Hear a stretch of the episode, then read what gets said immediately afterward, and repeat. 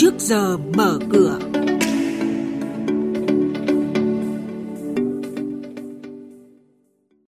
Thưa quý vị, thưa các bạn, chuyên mục trước giờ mở cửa hôm nay sẽ có những thông tin chính sau.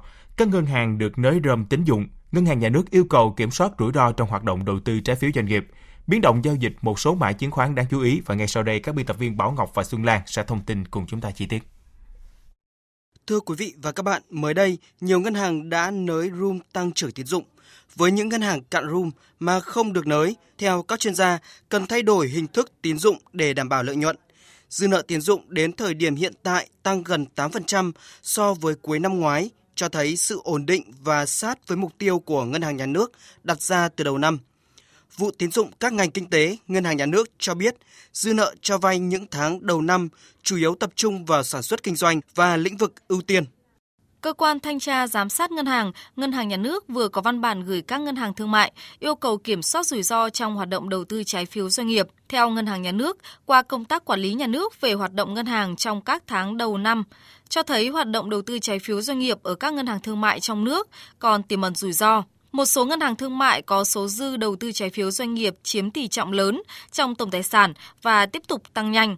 Số dư đầu tư trái phiếu vào lĩnh vực xây dựng, bất động sản lớn khi thị trường này chưa hồi phục vững chắc, hoạt động sản xuất, kinh doanh của các doanh nghiệp còn nhiều khó khăn.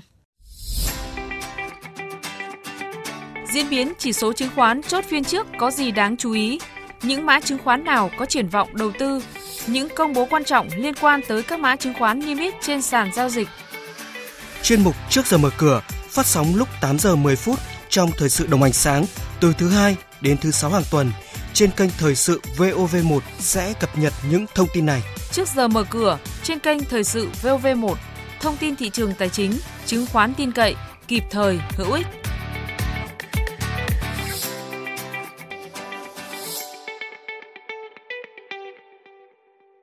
Ngày 6 tháng 9 tới, công ty cổ phần cấp nước Đồng Nai sẽ chốt danh sách cổ đông chi trả cổ tức năm 2018 bằng tiền mặt với tỷ lệ 8%, tương ứng một cổ phiếu sẽ được nhận 800 đồng. Với khối lượng chứng khoán đang lưu hành 100 triệu cổ phiếu, cấp nước Đồng Nai dự kiến chi 80 tỷ đồng để trả cổ tức cho cổ đông hiện hữu. Ngày giao dịch không hưởng quyền là ngày 5 tháng 9 và thời gian thanh toán cổ tức dự kiến từ ngày 25 tháng 9 năm 2019. Tháng 8, công ty cổ phần Fecon, mã chứng khoán là FCN, tiếp tục ký mới khoảng 600 tỷ đồng doanh số, nâng tổng số giá trị hợp đồng đã ký năm nay của công ty này lên con số 3.200 tỷ đồng. Công ty cổ phần Hà An huy động được 230 tỷ đồng, lãi suất 11% một năm với tài sản đảm bảo cho trái phiếu là các bất động sản của doanh nghiệp.